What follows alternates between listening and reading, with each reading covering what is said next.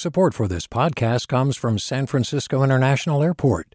At SFO, you can discover award winning flavors and unique shops all before takeoff. Learn more about what's at SFO at flysfo.com. Hey there, this is Brittany Luce from NPR's It's Been a Minute.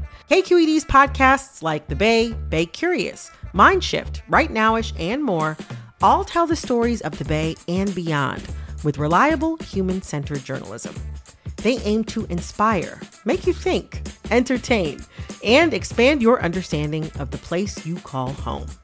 Here's how you can support podcasting at KQED. Showing your support is easy, and you can join Brittany in supporting KQED Podcast too at donate.kqed.org slash podcast. That's donate.kqed.org slash podcast. From KQED. Not everybody has a backyard or easy access to the Bay Area's beautiful hikes or even a car to get you there. So when playgrounds opened up again in the fall after months of being closed off, it was a relief for a lot of people. But earlier this week, they closed back down. And playgrounds were wrapped up into the latest shutdown orders in five Bay Area counties. And parents and families had some thoughts to share. For our family, it's frustrating. It doesn't make sense, um, and it's definitely going to be an added stressor during this already stressful time. It's almost impossible to think that this is guided by a sense of uh, fear of the spread of COVID. My six-year-old cried every time we walked by or drove by a playground. Shutting down the park from the playground is really traumatic. Here's the thing it's not just families who are criticizing the latest health orders that include shutting down playgrounds. It's also some local and state lawmakers in the Bay Area and some doctors. Today, why so many people feel the benefits of keeping playgrounds open during the pandemic outweigh the risks. I'm Devin Katayama. Welcome to the Bay.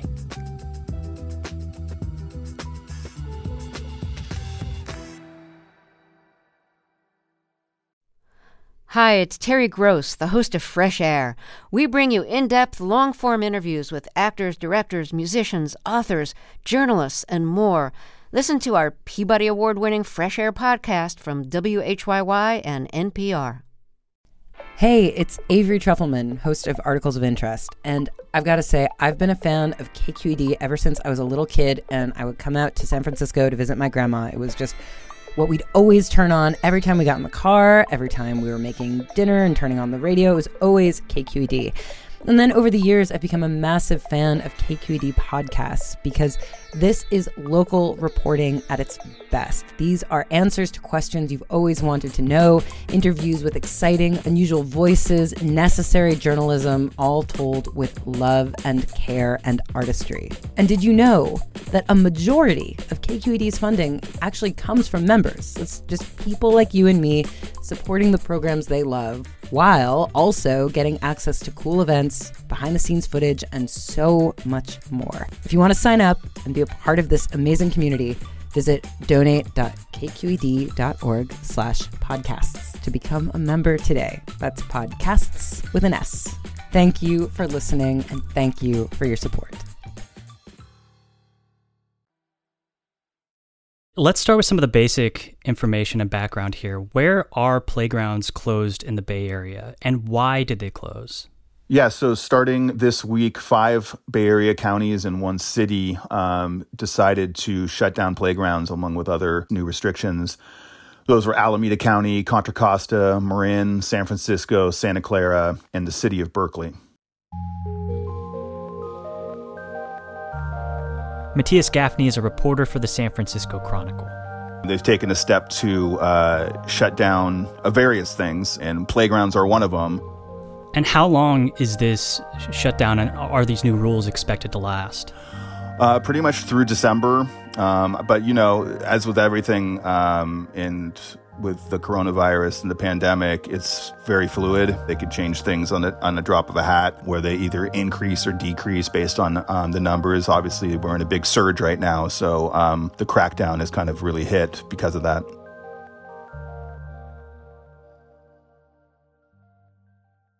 They base it off of um, science. You know, a lot of people argue about that science. Um, and they also set a parameter for the state um, that if the ICU beds get below 15% of capacity that's left, um, that they would institute these.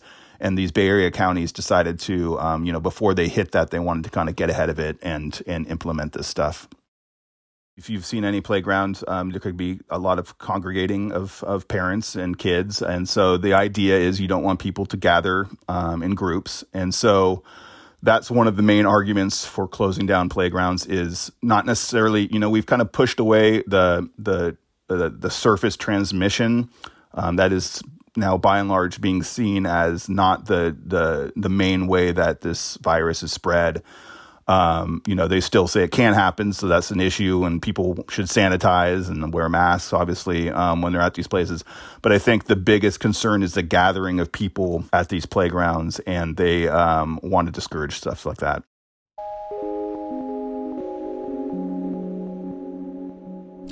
I know you talked to some parents about how they feel about playgrounds closing. Can you tell me about Courtney? Uh, playgrounds are crucial. Um, it just gives the chance, the kids a chance to like get outside and play in a really safe, secure, dedicated place. Courtney Helland um, is San Francisco resident, and she's a mother of three. Her three kids are prime playground age, and so she has this park that they love to go to. They call it Sandy Park, and they go there all the time. They were devastated during over the summer when playgrounds were shut down, and when it got reopened in San Francisco around October, she called it bliss. It, the kids were so excited. I actually have a friend who lives next door to the park, and the swings are pretty loud. And she said she could hear the sound of the swings all day. And previously, it used to really bother her. And that first day, she was like, "I've missed that sound. I, yeah, the children are back." They were able to get outside with their kids. Um, they were able to play. You know, there's a ton of space at this park. If you see it, um, it's full. It's basically a, a, all the ground is sand, and and you can run around. There's a lot of room, and it got the kids out. It got their imaginations flowing, and uh, it got them out of the house. You know, we're also cooped up in uh, the strain of closed schools and the sort of lingering I don't know, you call it like a nervousness about the pandemic. You just, it's kind of always there. And I don't know, when you're sliding on a slide or swinging on a swing, you just, that all melts away. You're just, you're just a kid and it's just fun and you're just, it's just normal. You know, it, it was a little bit of normalcy in this, in this crazy world.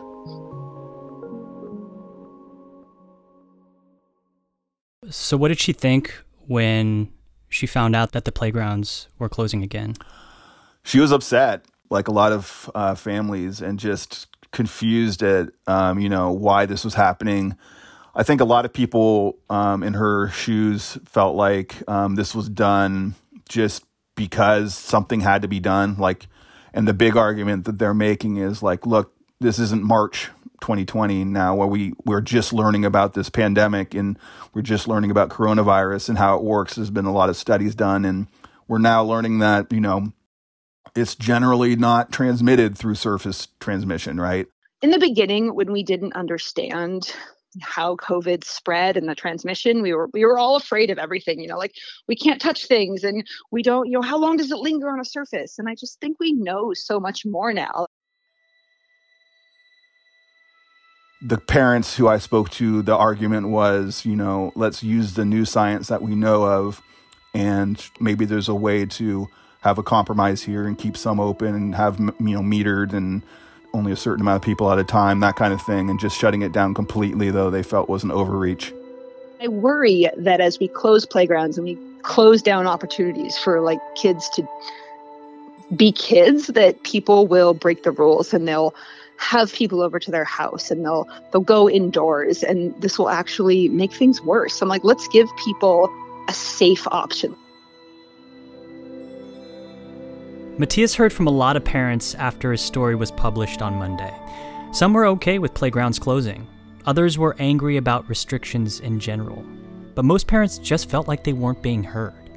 And public officials are also speaking up. Over the weekend, 12 state assembly members, including some from the Bay Area, wrote a letter to Governor Gavin Newsom saying that playgrounds are critical, especially in lower income areas where people don't have as much access to outdoor space.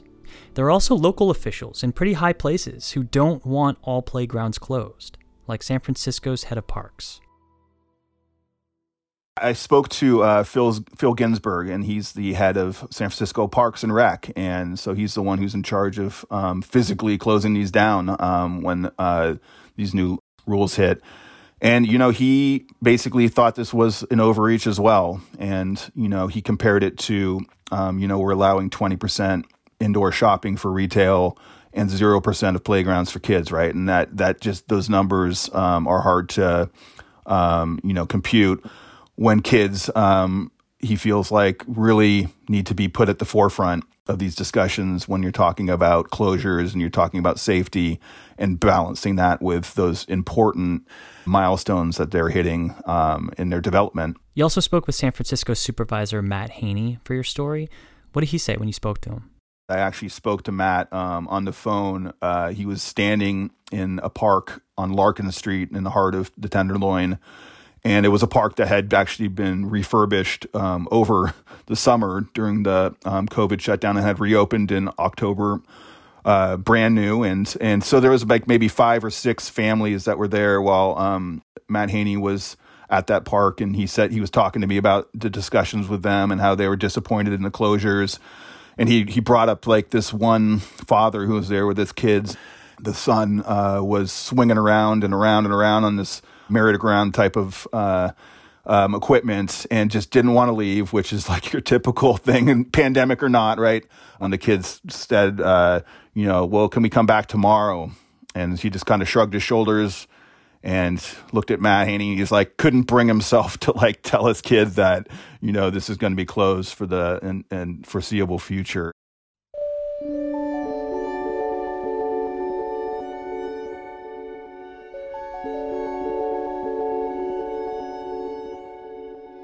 throughout this pandemic we've we've seen so much loss and we've seen so much much inequity this whole year and you know in the grand scheme of things the loss of playgrounds might sound small but for parents obviously it's a huge deal.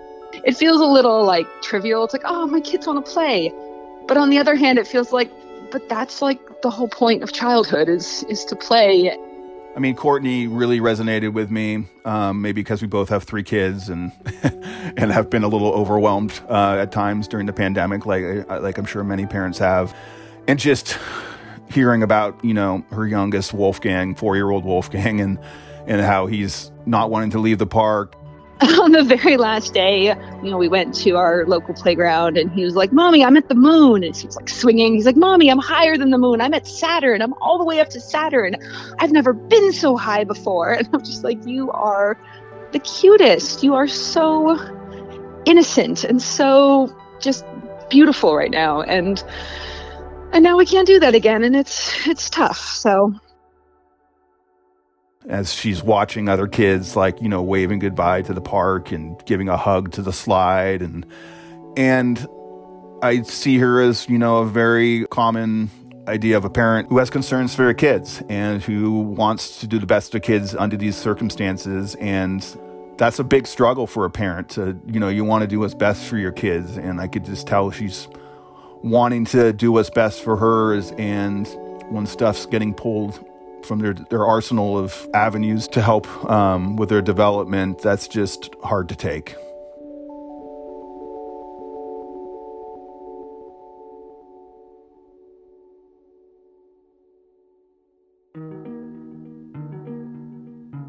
This whole conversation has been about kids being able to get out and play. But parents like Courtney Helland are also losing out on something really important. Courtney says that over the six weeks that her local playground was open, she was slowly starting to find other stay at home parents to connect with. She said it was nice to see familiar faces, even if they were just nodding to each other from a distance. And she told us all of a sudden, she feels alone again. Thanks to Courtney Helland for speaking with us by phone, and to Matthias Gafni, a reporter for the San Francisco Chronicle, who connected us with Courtney. We'll leave you a link to his story in our show notes.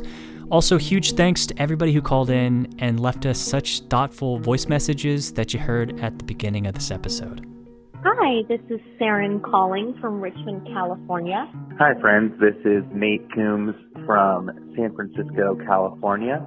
Hi, my name is Jennifer Churchill, and I live in Sonoma. This is Obatala. Obatala. And Oya.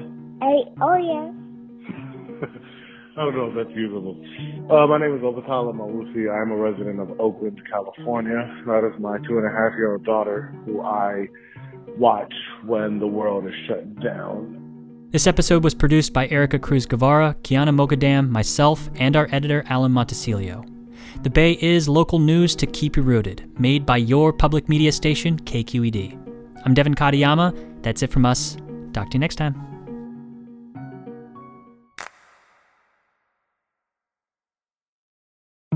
I'm Sasha Khokha, host of the California Report magazine. Every week, we bring you stories about what connects us in the giant, diverse Golden State. Because what happens in California changes the world. I love this place. We were once seen as like the place to be, California. The land of milk and honey. That's where you go to Sunshine State, but we just have challenges right now. KQED's California Report magazine. New episodes drop every Friday, wherever you get your podcasts. Hey, what's up? I'm Erica Cruz Guevara, the host of The Bay. Donations keep independent journalism alive and healthy, and you support outstanding journalism when you support KQED. So if you haven't yet, check out donate.kqed.org slash podcasts. That's donate.kqed.org slash podcasts with an S.